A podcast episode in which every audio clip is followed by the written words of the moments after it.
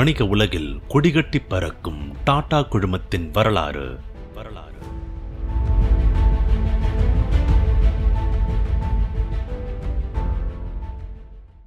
டாடா குரூப்ல இப்படி ஒரு முதலாளி இருந்தாரான்னு ஆச்சரியப்பட வைக்கிற ரெண்டாவது பாகத்தை கேட்போமா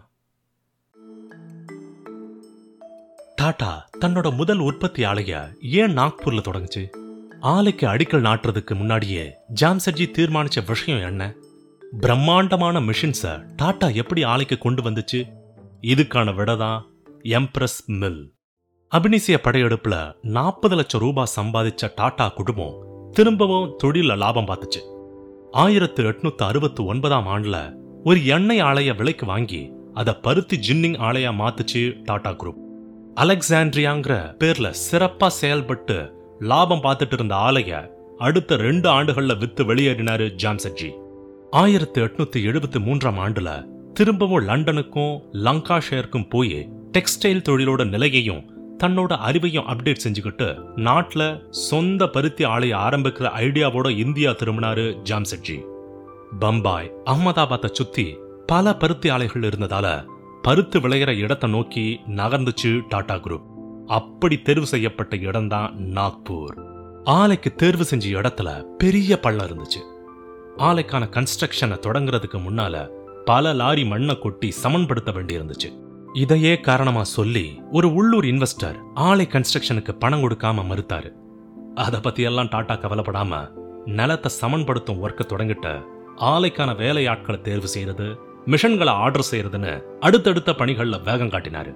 அந்த நேரத்துல ரயில்வேஸ்ல வேலை செஞ்சுட்டு இருந்த பெசான்ஜி மேத்தா கிட்டையும் தொழில்நுட்ப வல்லுனரான ஜேம்ஸ் ப்ரூப்ஸ்பை கிட்டையும் ஆலைய கற்ற மற்றும் நிர்வகிக்கும் பணிகளை கொடுத்தாரு ஜான்சட்ஜி ஆலைக்கு அடிக்கல் நாட்டுறதுக்கு முன்னால தன்னோட பிளான்ட் டெக்னிக்கலா அட்வான்ஸ்டா இருக்கணும்னு உறுதியா இருந்தாரு டாடா ஒரு பக்கம் ஆலை கன்ஸ்ட்ரக்ஷன் ஒர்க் நடந்துட்டு இருக்க மறுபக்கம் ஜேம்ஸ் புரூக்ஸ் பையோட ஆலோசனைப்படி புரூக்ஸ் அண்ட் டாக்ஸி அப்படிங்கிற மான்செஸ்டர் சிட்டியை சேர்ந்த கம்பெனி கிட்ட இருந்து பருத்தி ஆலைக்கான மிஷின்களை ஆர்டர் செஞ்சாரு.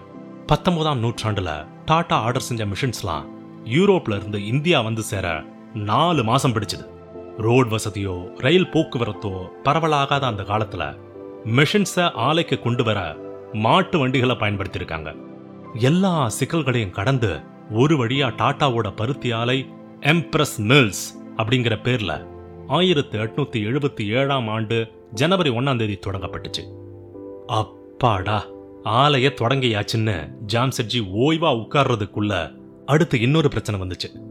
பிரச்சனையோட பேரு தொழிலாளர்கள். ஆயிரத்தி எட்நூத்தி எழுபத்தி அஞ்சு காலகட்டத்திலேயே பம்பாய் நகரத்துல இருக்கிற மக்கள் வெறுங்கால வெந்நீர் கொட்டினாப்புல ஓடிட்டு இருந்தாங்க.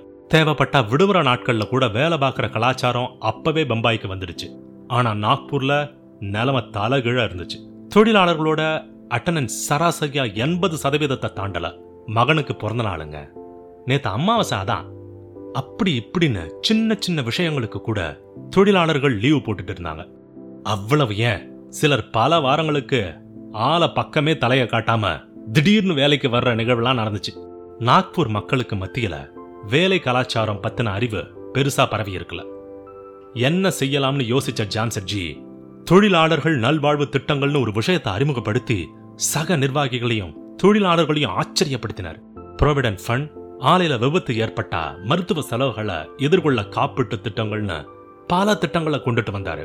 குடும்ப தினம் விளையாட்டு தினம் தொழிலாளர்கள் மத்தியிலான நிகழ்வுகள்னு தொடர்ச்சியா நடத்தப்பட்டுச்சு. ஆயிரம் குடும்பங்களுக்கு தங்க செயின் வாட்ச் மணி கிஃப்ட்னு வாரி வழங்கி ஆல தொழிலாளர்களை ஊக்கப்படுத்தினாரு. வேலைக்காரங்க அவங்க வேலையை அணுகிற விதத்துல பெரிய மாற்றம் ஏற்பட்டுச்சு. டாட்டாவோட தொழிலாளர்கள் நலனுக்கான பிளான்ஸ்ல சிலது இங்கிலாந்தோட ஆலை சட்டங்கள்ல கூட இல்லைன்றத வரலாறு சொல்ற செய்தி.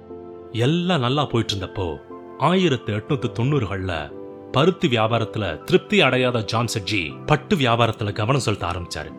ஓய்வுக்காக பிரான்சுக்கு போனப்ப அங்கிருந்த கிளைமேட் பெங்களூர் மைசூரோட ஒத்து போனதை உணர்ந்த நாம பட்டு தயாரிச்சா என்ன?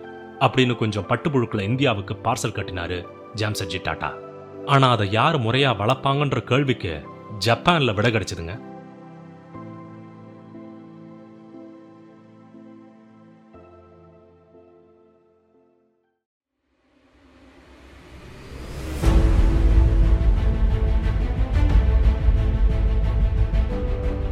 வணிக உலகில் கொடிகட்டி பறக்கும் டாடா குழுமத்தின் வரலாறு.